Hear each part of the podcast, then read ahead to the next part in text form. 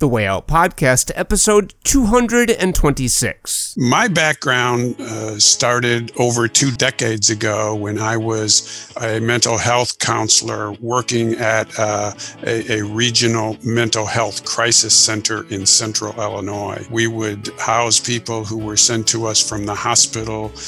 They would stay at the crisis center for a period of time. I noticed that not only did they have a mental health issue that they were struggling with, but a lot of them also had a substance abuse issue that was involved in their lives as well.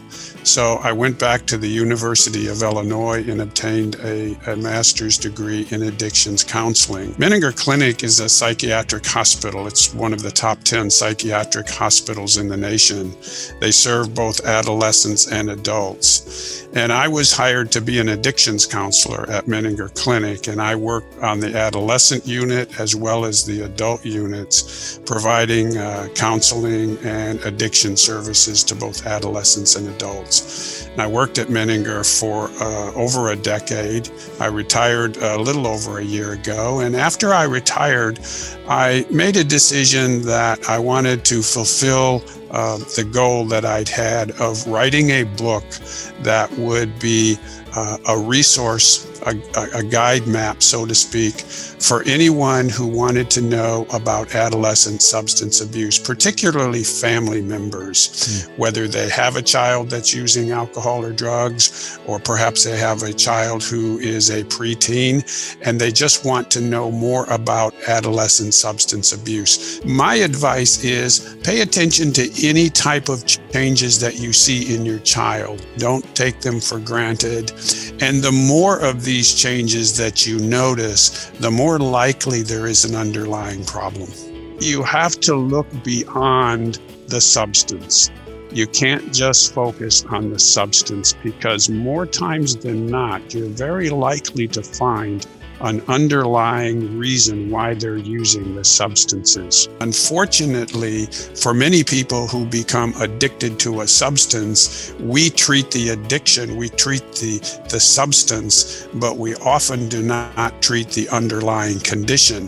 So the person may be able to maintain a period of sobriety for a while, but they're still trying to cope with those underlying intolerable thoughts and feelings and memories, which means they're at a higher risk of relapse. What we're trying to accomplish with an adolescent, just to get them to move from that pre-contemplation to what we call the contemplation stage. Our brains, are sort of hardwired as a result of the substance use to go for the immediate relief. Yeah. We have to learn those skills. We have to practice those skills so that they will become so well done that they override our brain, which is telling us, go and seek the relief. You need it now. Go and seek the relief. But we can learn those skills, and we can practice them. And then over time, we can learn that these skills can become as effective as the substance use used to be in the past. Brain development, consequences. Those are the two big differences that I think exist between adolescent and adult addiction.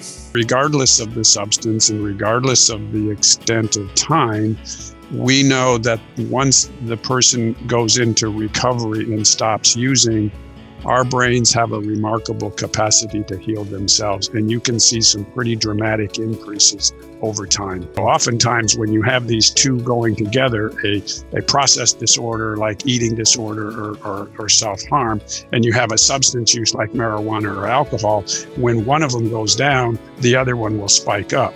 So you can go ahead and treat the alcohol or the marijuana, but if you do and you don't treat the other issue, you're going to see the other one spike up. Learn as much as you can about it if you have a child. Don't give up hope.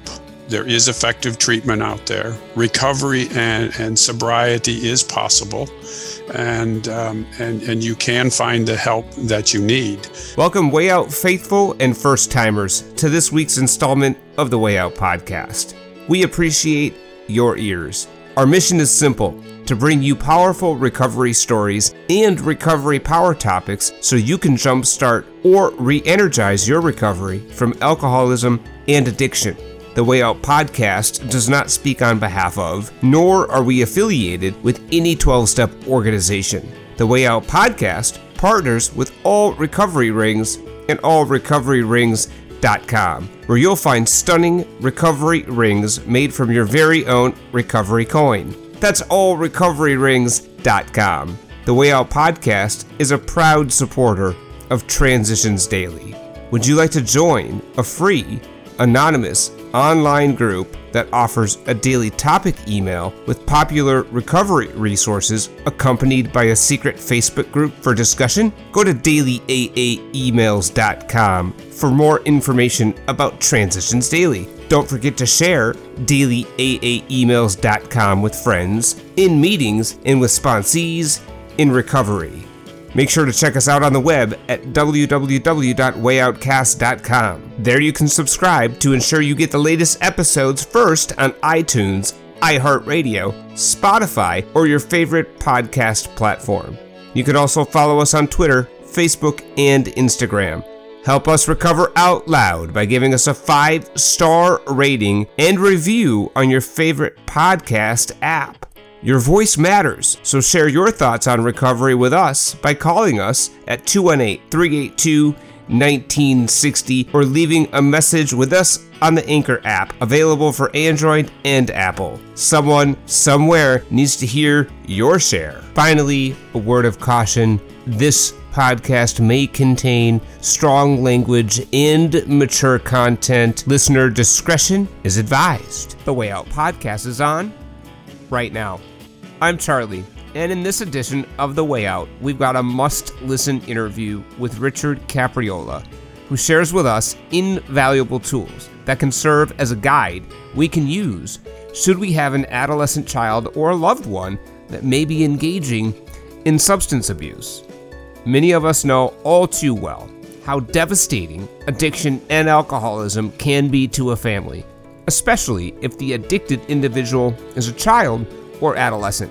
For over 2 decades, Richard has been providing mental health and addiction counseling services to both adults and adolescents, giving him a wealth of experience and knowledge in the areas of addiction and mental health diagnosis and treatment. One critical fact we explore in our discussion is the key differences in how addiction manifests itself in the life of an adolescent as compared to an adult. These key differences impact how we identify a substance abuse problem in an adolescent versus an adult, and can make all the difference in making a real and meaningful difference in a child's life. Richard has distilled all of this incredibly valuable wisdom and practical guidance in his new book, The Addicted Child: A Parent's Guide to Adolescent Substance Abuse. We discuss how we recognize substance abuse, addiction, alcoholism, as well as process and mental health disorders in an adolescent child, how we can get them the help they need, and what that help looks like in adolescent children. So listen up. Richard Capriola, thank you so much for taking time out of your busy schedule to join us here on the Way Out Podcast. What a great topic and message you have to share with us here. Off the top, why don't you take a moment to introduce yourself to the Way Out Podcast audience? Tell us a little bit about your background, about yourself, and then we will dive headlong into a really important topic around adolescent substance abuse, how we might be able to detect it, how we can address it, and some of the other issues that we can address along the way. Take it away, Richard. Thank you, Charles. First, let me say that I really appreciate you taking the time to speak with me today about adolescent substance abuse. It's a very important problem. It's a very critical issue. And my goal is simply to help people understand what's going on with adolescent substance abuse and give them information and resources so that they are simply better informed about this problem. My background started over 2 decades ago when I was a mental health counselor working at a regional mental health crisis center in Central Illinois. Mm-hmm. I worked as a counselor on that unit. We would house people who were sent to us from the hospital. They would stay at the crisis center for a period of time. And I noticed that not only did they have a mental health issue that they were struggling with, but a lot of them also had a substance abuse issue that was involved in their lives as well. So I went back to the University of Illinois and obtained a master's degree in addictions counseling. I continued to work at the crisis center for a while until I was offered a job in Houston, Texas at Menninger Clinic.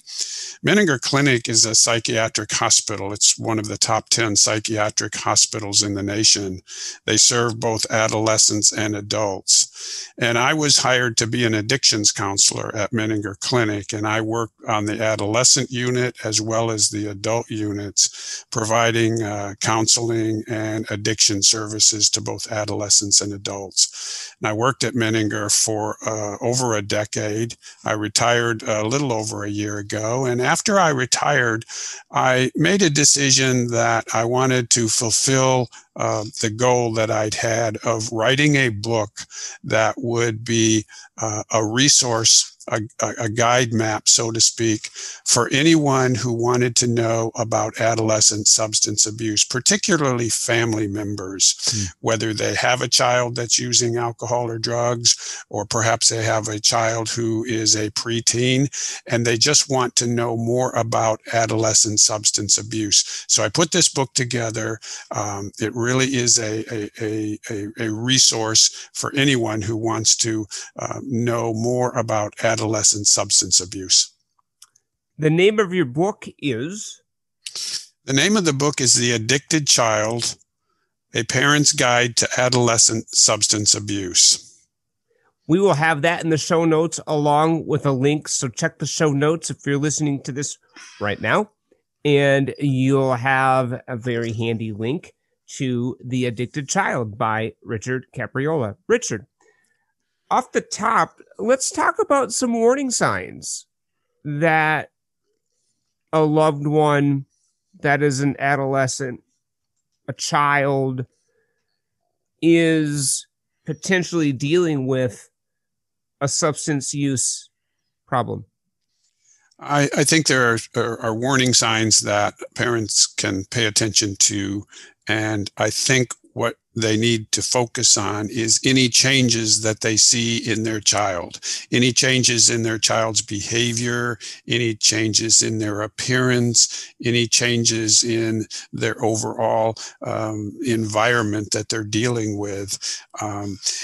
Sometimes parents will simply write these changes off as being normal adolescent development, and sometimes they are, right, but sometimes they're not. So we shouldn't just take them for granted.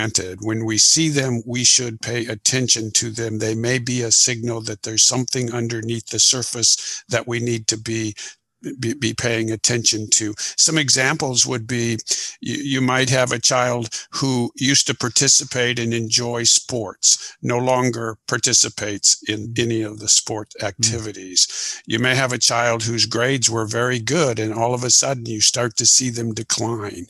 You may see a child who would very openly talk about their friends, introduce their friends to you. You knew who their friends were, now becomes very secretive about their friends, and you really don't know what their friends are, who their friends are, or what they're doing. You may see a dramatic change in a sleep pattern for your child. So my advice is pay attention to any type of changes that you see in your child. Don't take them for granted.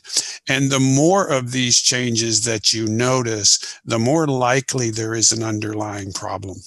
I can think back to when I was a teenager, Richard, and I started using substances when I was 16 years old.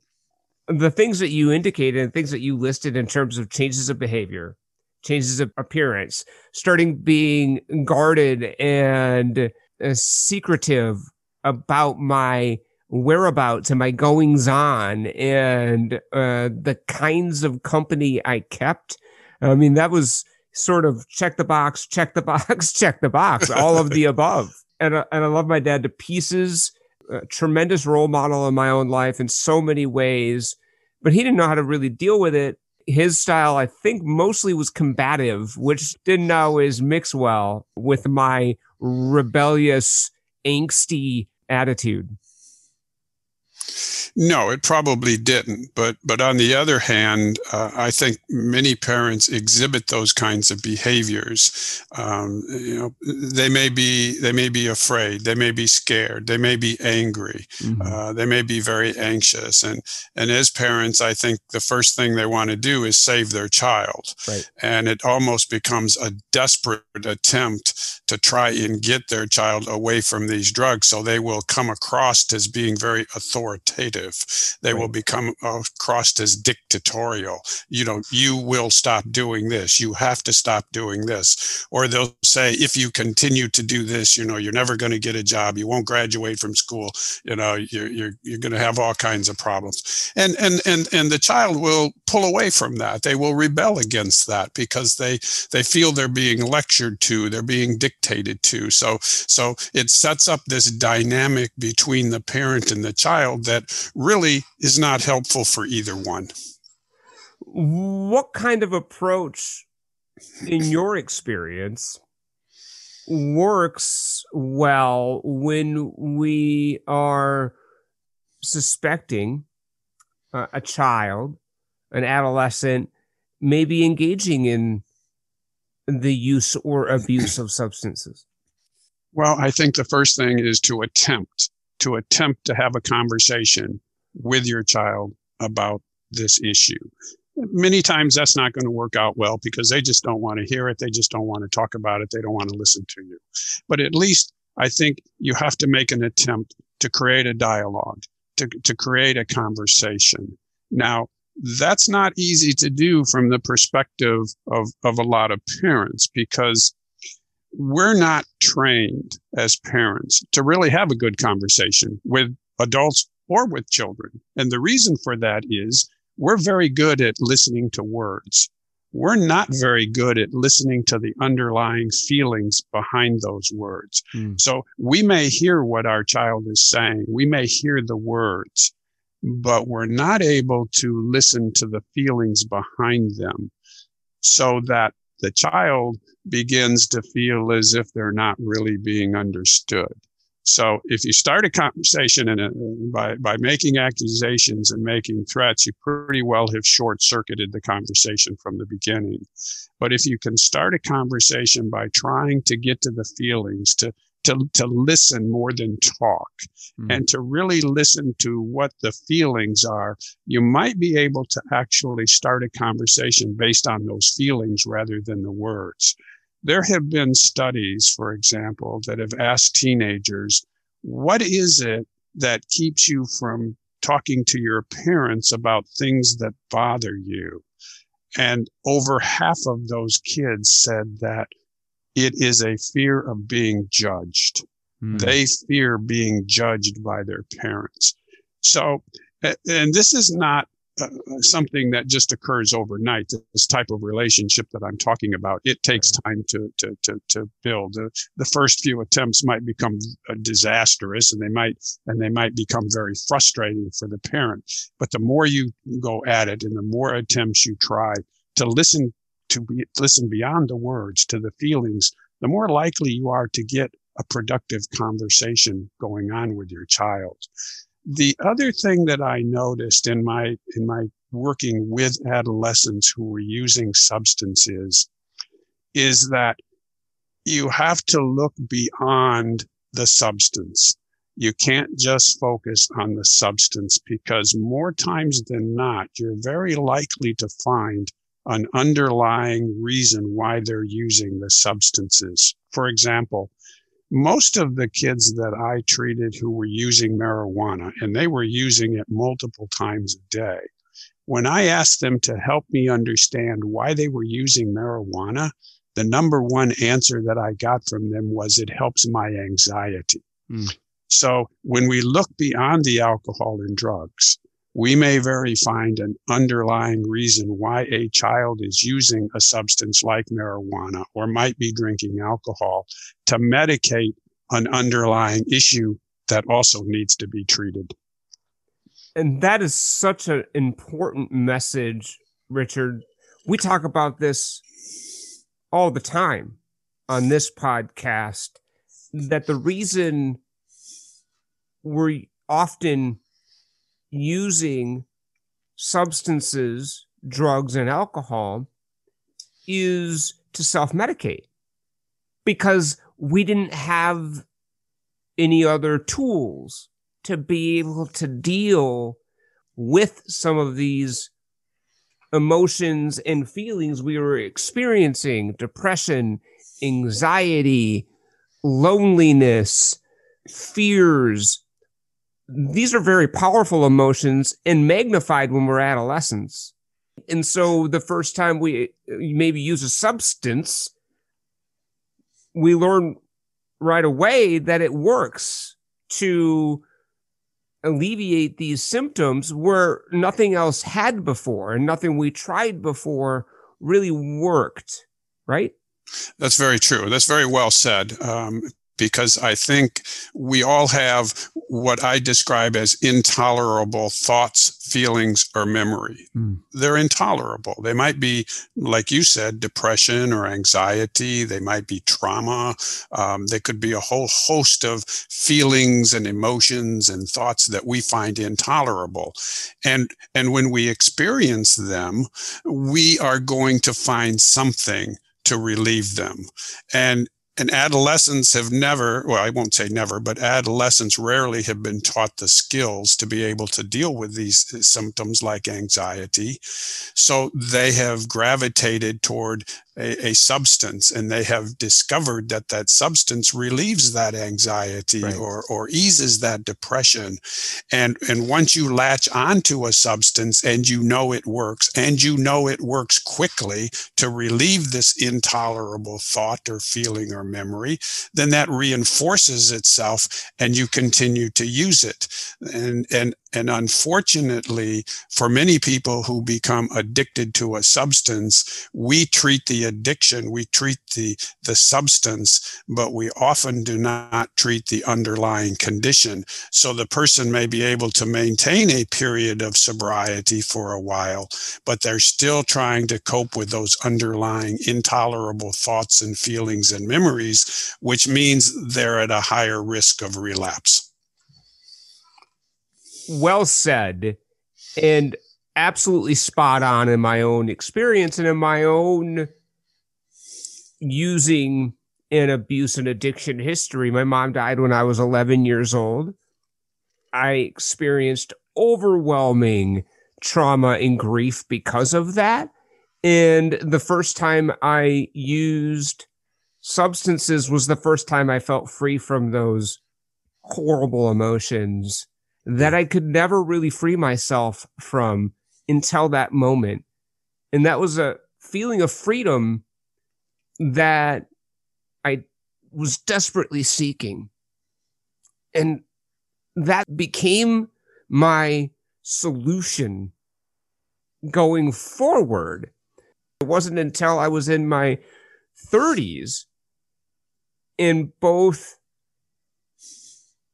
engaged in meaningful therapy and a 12-step treatment did I have the ability to really move past it and get unstuck, as it were. Yes. And I think that points very clearly to the importance of when you have someone who's using a substance, you need to have a comprehensive assessment. You can't just have an addictions assessment. You know, I've done I don't know, hundreds of addictions assessments. And they're important. It is a critical part of an overall assessment program, but it must, but the assessment, in order to be comprehensive, must go beyond that. And I talk about this in a chapter in my book, and I list the type of assessments that are important. For example, there needs to be a complete physical examination that includes blood work, EEGs, EKGs, the entire spectrum, to make sure that there's not something physically that might be contributing to how the person is feeling. Sure. And then you need a good psychological or neuropsychological examination to uncover these underlying emotional issues like depression or anxiety, or maybe an emerging personality disorder or some other disorder that might go unnoticed if you didn't have a good, thorough psychological examination. Maybe the depression, could be anything going on. The point is, you need to have a comprehensive assessment to get a complete picture of the person. And then that forms not only a comprehensive diagnosis, but it also sets the groundwork for an effective treatment program. As I discovered, just engaging in therapy and not addressing my addiction and alcoholism didn't work. Right? Because right. I couldn't do the meaningful work from a therapy perspective if I kept on medicating and drowning out my feelings and my emotions. Yeah. Conversely, addiction and alcoholism treatment didn't work without addressing my trauma and the mental health issues, because sobriety became intolerable without having those issues addressed, and I would experience overwhelming feelings that would trigger a relapse, right? So really addressing those things in parallel was critical. It is critical. Otherwise, the person is trapped into like a catch-22 situation. Right. You know, we can send them to a drug rehab facility, and there are many good ones out there, and they do good work, and people do benefit from them. But if I'm suffering from severe depression or anxiety, or I have another type of psychiatric issue going on, if that's not addressed, then it's exactly what you said. I'm going to struggle to complete the treatment. I'm going to struggle afterwards, and the entire attempt to try and help me is going to be compromised. Certainly, this is no infomercial for Hazelden Betty Ford. That is the treatment center I was fortunate enough to go to.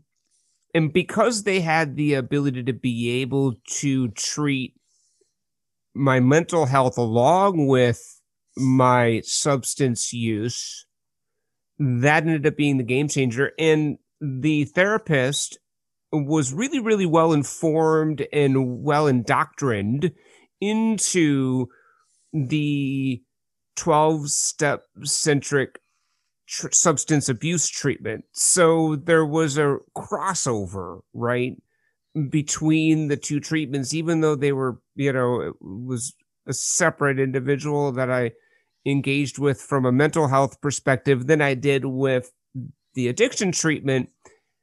It felt holistic and it felt integrated. Does that make sense? Yes, that makes perfect sense, because that's exactly what you're looking for. You're looking for that integration. You're looking for that coordination. You're looking for both the addiction component, the addiction treatment component, and the psychological treatment component to work together as a team. So we noticed that potentially our adolescent loved one is experiencing substance abuse issues, and we want to help. What are our next steps? What are the steps that we can take that can help us get the help that this child needs? As I know from my own history, I really wasn't able to address my own addiction and alcoholism until I was really ready for help, until I was really willing to accept help. How do we approach that with an adolescent? Well, most of the adolescents that I worked with were in the pre-contemplation stage of change. They were in denial. And I think... Yes, I was in that for 20 years. Some of them stay in it for quite a period of time. But when you have a child who moves from the pre-contemplation, which is denial, to the contemplation, which is, okay, maybe it's a problem. I'm not sure I want to quit, but I'm at least willing to take a look at it. That's a huge change for an adolescent or even an adult, moving from that denial phase to the open mind phase. And I think that's what we're trying to accomplish with an adolescent, just to get them to move from that pre-contemplation to what we call the contemplation stage. But after you've tried to have a conversation with a child and, you know, it may or may not work out very well, you have to, as a parent, insist on a comprehensive assessment. Now, the child's probably going to object and scream and not want to participate, but really you have to take that decision away from them, and you have to get this child into an environment where you can get the type of assessments that you need to be able to decide what is the next best step. What are my options? How severe is the problem? Is this a child that will do well with outpatient treatment? Is this a child who will need an intensive outpatient program? Or are the underlying issues and the substance abuse so severe that this is a child that's looking at some form of residential treatment? You can't make those decisions until you have this comprehensive assessment in your hands. And I think that's really important, that assessment. I could tell you, I was subjected to such an assessment, Richard, when I was 16 years old, and it was not my choice. And I lied my butt off in that assessment. I lied because I knew what the options were, of course, right? And I knew that it had to be related to the frequency of my use. So I was fortunate enough to be able to get into outpatient treatment, which was great for me, because that meant 28 days and I'm back out doing what I want to do again, which is use substances. And I waxed poetically about steps that I didn't work.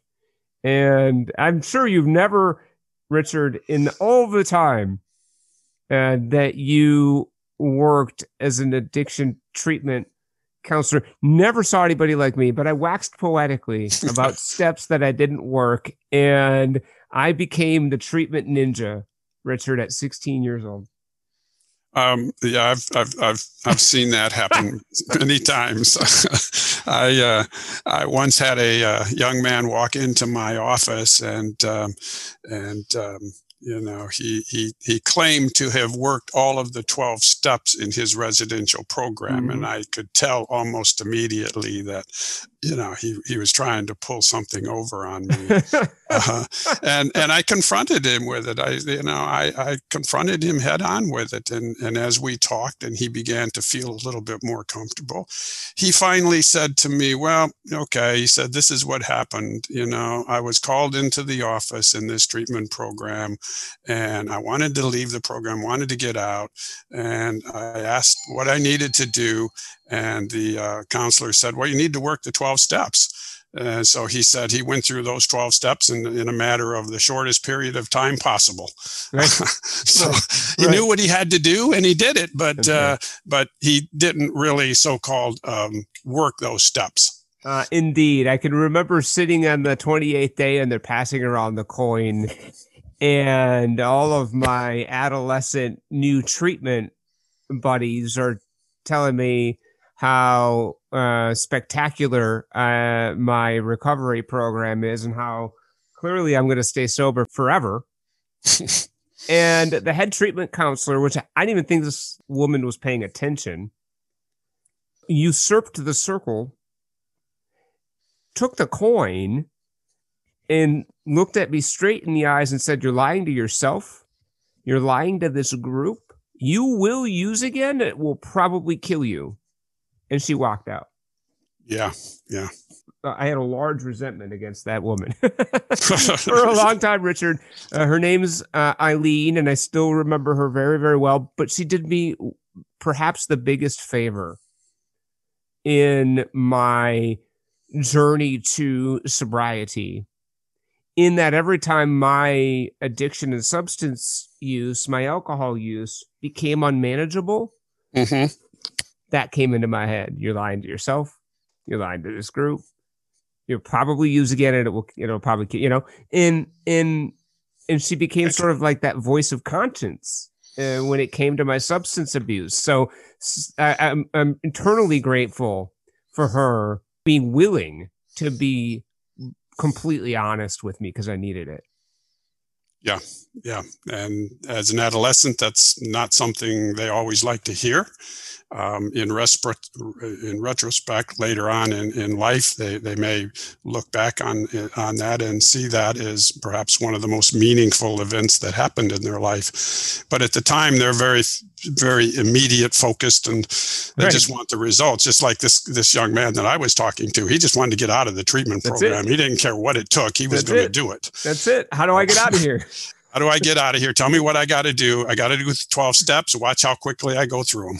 So we get this assessment any way we can. That becomes a non-negotiable so that we can help the adolescent move from this pre-contemplation stage to a stage where they're at least willing to look at their substance use and perhaps the underlying conditions that may be contributing to it. Yes? Exactly. You need to know where you stand. You need to know what the diagnoses are. You need to know how serious an underlying problem is going on, if there is one. And then you need some recommendations on where do you go from here. And you have to rely on the professionals to guide you. The diagnosis and the seriousness of the underlying issues and the seriousness of the substance abuse are going to dictate and direct the kind of program that you will need. Some kids may do very well in an outpatient program. Others may need an intensive program, and some, like many of the kids that I dealt with, are going to need long-term 6 to 12-month residential treatment in a place that not only is good at dealing with the alcohol and drug issue, the substance abuse issue, but really specializes in the underlying psychiatric issue. It might be an eating disorder. It might be a trauma experience. It might be depression or anxiety, but it needs to be a place that is skilled in dealing with the underlying issues as well. Well said. And I really believe if that would have occurred potentially earlier in my own journey to sobriety, maybe that would have, triggered something a bit earlier. The reality, though, is identifying how we can address the underlying core issues, I think, is the real meat of this thing, right? Being able to maybe identify how I might be able to experience freedom from those overpowering emotions and feelings without substances, that's the path, right? That's the winner. That's the winner. That's the path. And sadly, many adults, as well as many adolescents, don't have access to that path. They find that they end up in treatment facilities that will do a very good job with the alcohol and drugs, but there's a big component missing in their overall treatment program. And that's not just addressing the underlying issue, but it's also giving them the skills that they need to be able to deal with these emotional issues without having to medicate them. And that's huge, right? So we really, a two-part solution in that we have to address the underlying issues, mental health and otherwise, but then we also have to learn how to live life one at a time without drugs and alcohol, and being able to use tools to be able to deal with some of the emotions and feelings and all the frustrations of everyday life, right? And without those tools, that's going to become overwhelming again at some point. And I know for my own self, that's when I'm at the greatest risk of relapse, is when when life becomes overwhelming and emotions become overwhelming, and I don't feel like I have a way to be able to deal with it. Yes, and the first step is to learn those skills, and then to practice those skills. I've met a lot of teenagers, for example, who would go through learning what we call dialectical behavior therapy, where they learn a set of skills to be able to deal with intolerable thoughts and feelings and memories. There's a whole set of skills that can be learned.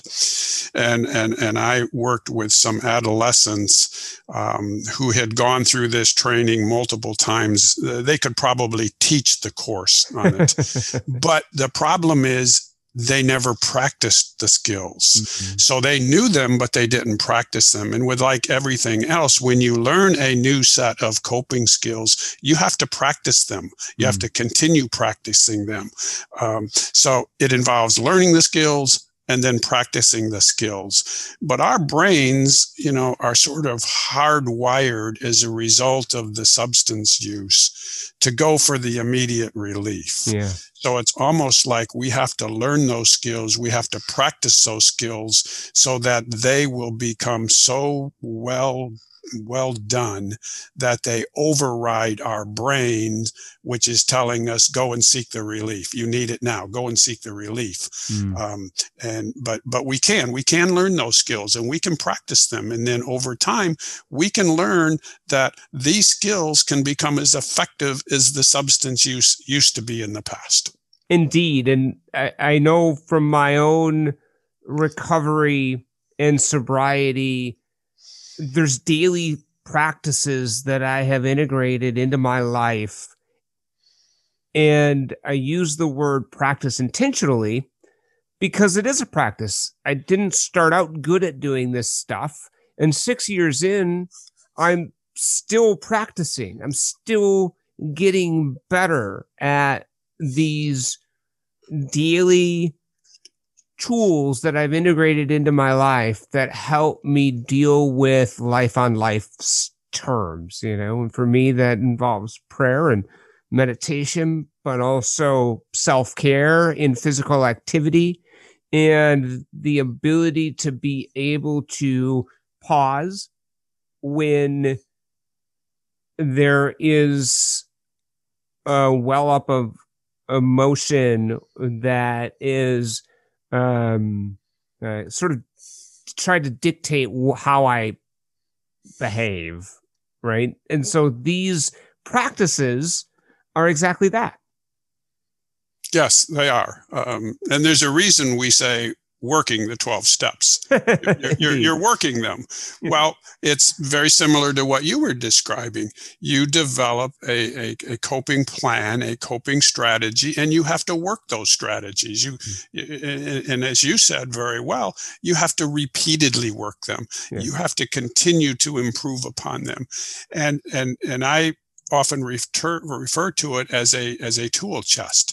You want to have as many coping tools in your tool chest as you can have, because you may pick up a skill from your tool chest, and it may not work. Yeah. Well, if it's the only one you've got, you're in trouble. So try to find, like you mentioned several of them just a few minutes ago, but try and find as many skills as you can to put in your tool chest. If the first one you pull out doesn't work, then you've got others that you can try, but you have to keep developing them and working on them.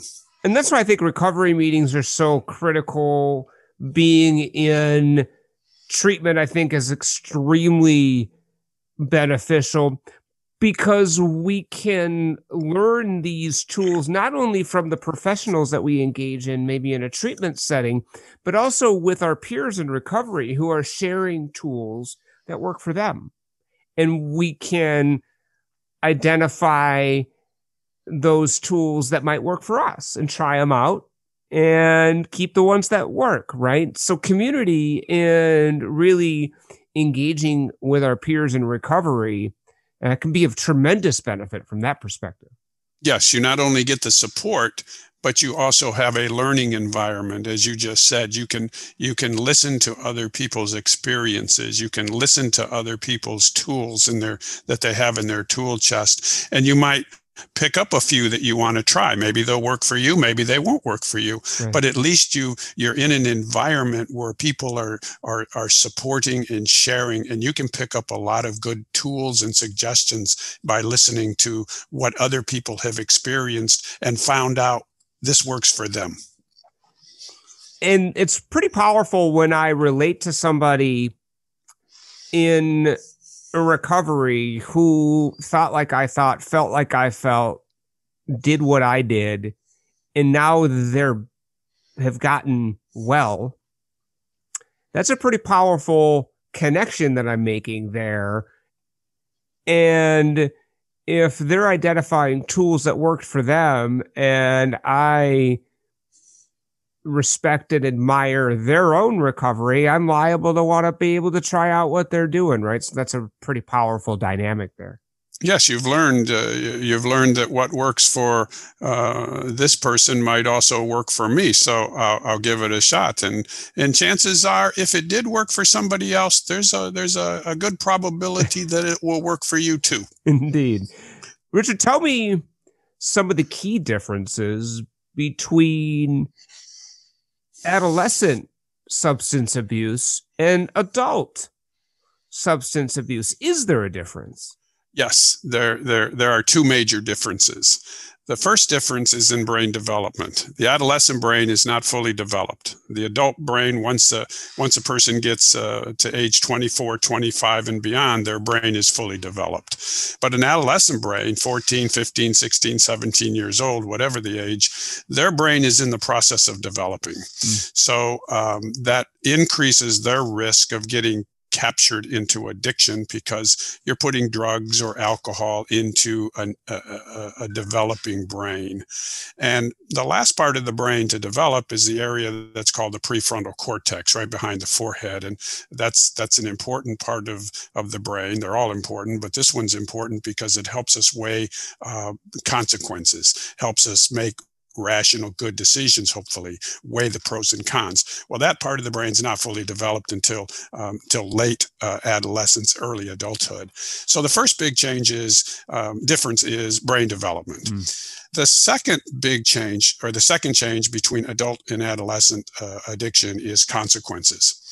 Adults who have become addicted to a substance have oftentimes faced consequences, sometimes catastrophic consequences. Yeah. They may have lost a marriage, they may have lost a family, they may have lost a job, they may have been incarcerated. So adults who are trapped by addiction have often faced catastrophic consequences. These aren't little consequences. These are sometimes catastrophic.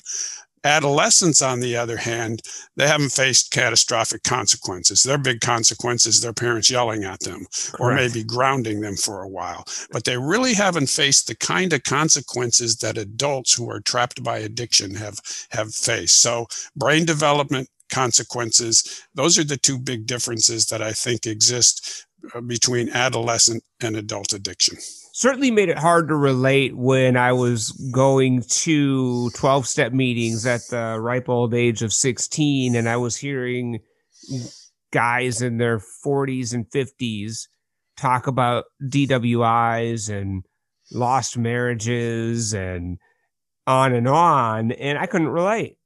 Right. Because I hadn't had any of those consequences, and I in some ways equated that to, well, clearly I don't have a problem then, because I don't have any of those consequences. And without those consequences, I guess I can continue to do what I'm doing, right?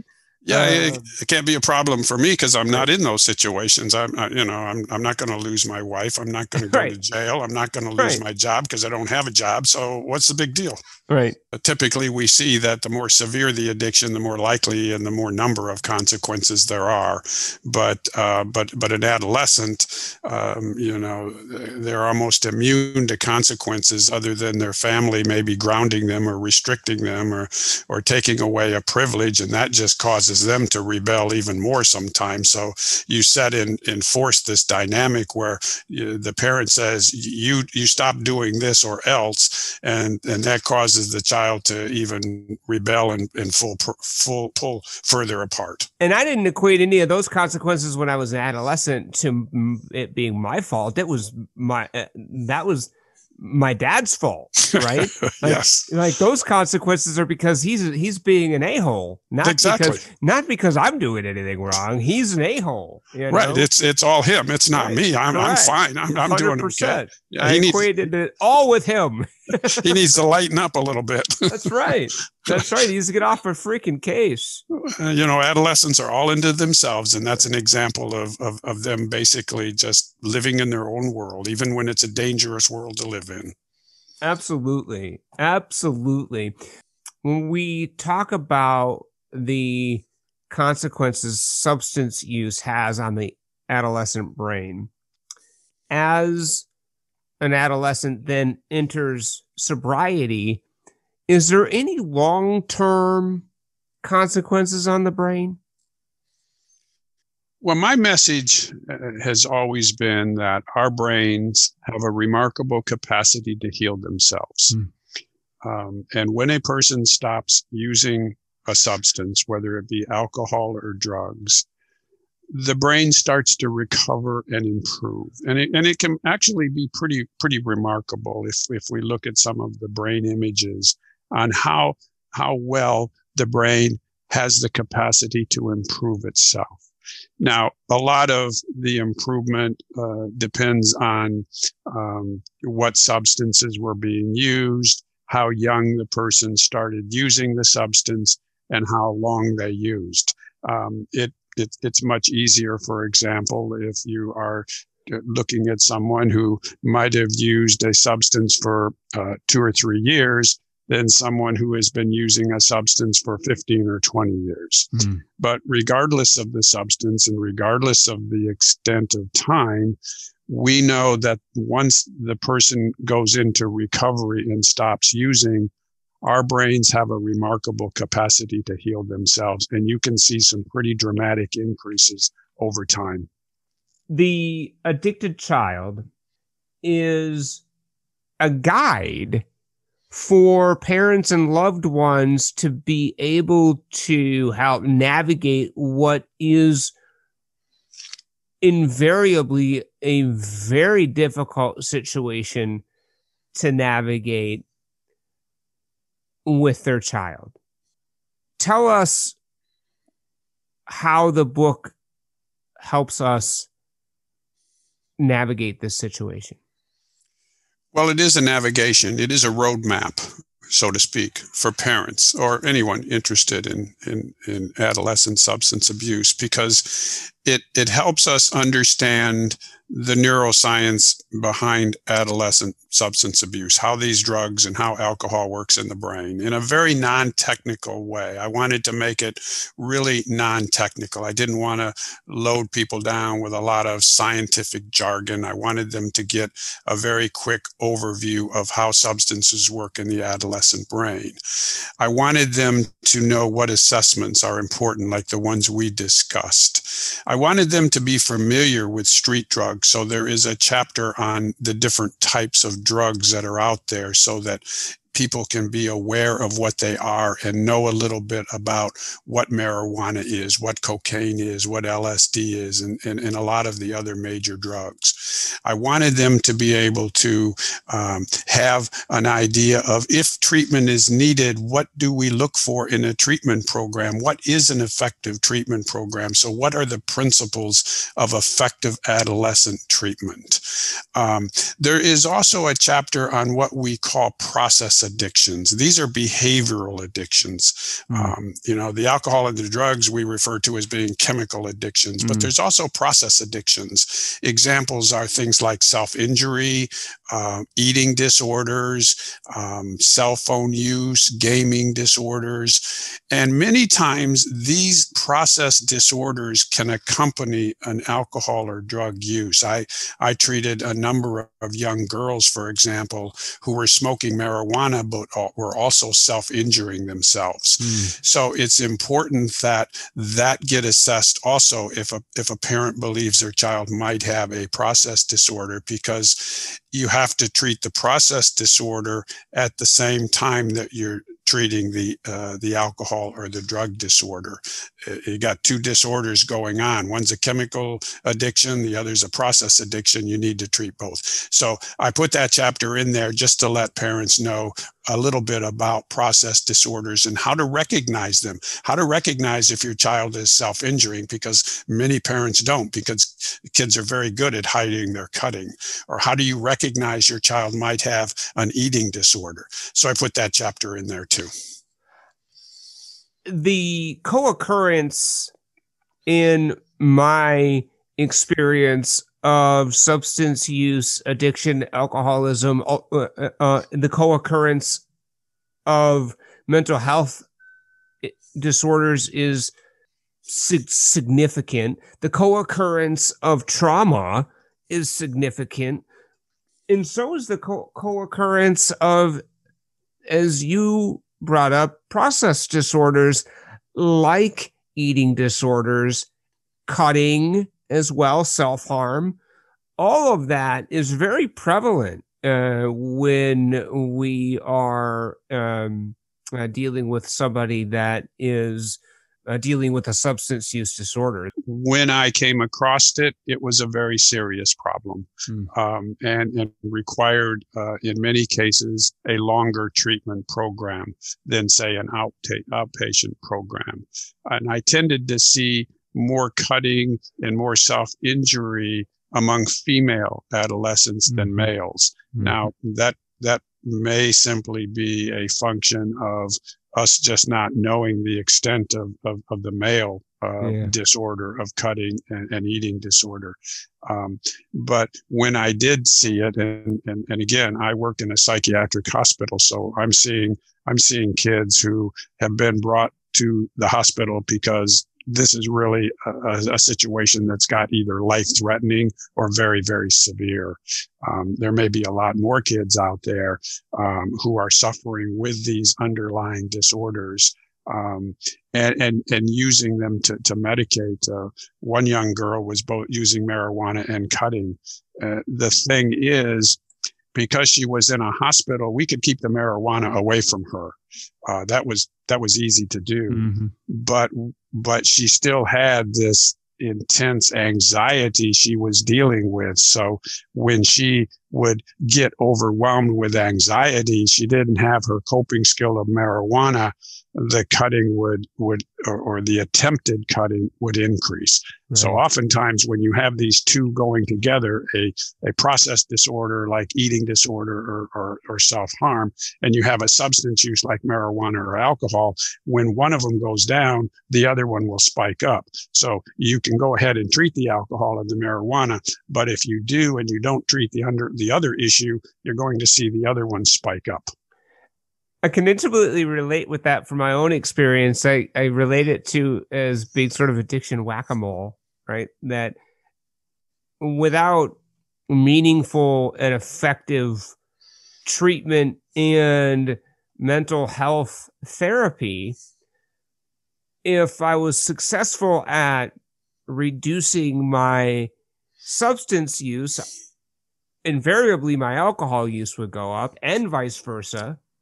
But also, if I, by some stroke of pure luck, I was able to reduce both of those, then other things would pop up like a process addiction or a process disorder, right? And so that speaks to the fact that we have to get up to the underlying issues that are contributing to these things, yes? Yes, I like the analogy that you drew with whack-a-mole, because I think it's very appropriate. You spend all your time, and all of your energy, trying to strike down one disorder, and the other one rises up more, and then you turn your attention to that, and the other one. It really does talk to the issue of needing comprehensive treatment. It does, and we have finite willpower. I've come to learn, right? Like, we have a finite amount of personal sort of willpower that we can exert, right, on these issues that manifest. And I had more issues than willpower, I discovered. It's exhausting. Yeah. It's exhausting. And the more issues that you have to deal with, the more exhausting it gets. And it's not a quick fix on anything.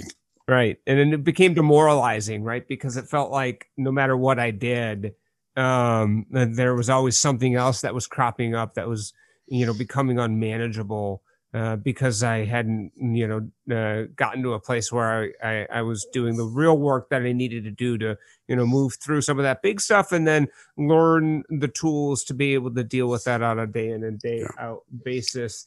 Richard, before we close,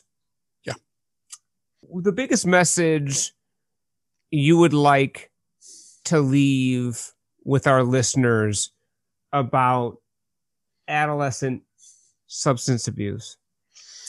I think the message would be learn as much as you can about it if you have a child. Don't give up hope that, there is effective treatment out there. Recovery and sobriety is possible, and you can find the help that you need. And get a copy of my book too. We have many listeners that likely are in my position that are in recovery from addiction and or alcoholism that may have adolescent kids. Any specific advice for those of us who are in recovery about potentially dealing with a child that may be engaging in substance use? Yes. I say again, get a copy of my book, keep it as a resource. You may have a friend, you may know a family that's dealing with this. And probably one of the best things that you can do is give them a copy of the book and ask them to read it and maybe talk to you about it. You can bring a perspective as somebody who's in recovery, perhaps a perspective of hope, but you can use that book as the starting point to a discussion, a starting point that gives them hope, gives them a roadmap on what to do, and you can sort of help them. So even though you may not have a child, yourself, you may have grandkids, mm-hmm. you may know people who have parents, and even if they don't have a child right now who's struggling with this, if they have an adolescent, I think this book will help them to get an understanding of it, and particularly help them to understand what are the warning signs they should look for. The Addicted Child, A Parent's Guide to Adolescent Substance Abuse. Check the show notes. A link to the book is in there. Richard, thank you so much for being on the show and sharing with us some really great insight and some practical tools that we can use if an adolescent is engaging in substance abuse. Thank you so much. Thank you, Charles. I appreciate your taking the time to host the session, and particularly sharing your insights, which I think made it a much more valuable session. And thank you, everybody out there in Way Out Podcast Land. We will talk to you next time. Thank you for being a part of The Way Out. We appreciate your ears. We're sharing powerful recovery stories and recovery power topics every week, so keep listening up. If you would like to reach out to the show, you can visit us on the web at wayoutcast.com. That's wayoutcast, all one word, .com. There you can subscribe to the Way Out Podcast on all of the major podcast aggregators, such as iTunes, CastBox, Stitcher, TuneIn, Podbean, Overcast, and more. Or simply drop your hosts a friendly email at share@wayoutcast.com. If you or someone you know would like to be a guest on the show, contact us at share@wayoutcast.com. See you next time, and remember, if you don't change, your sobriety date will.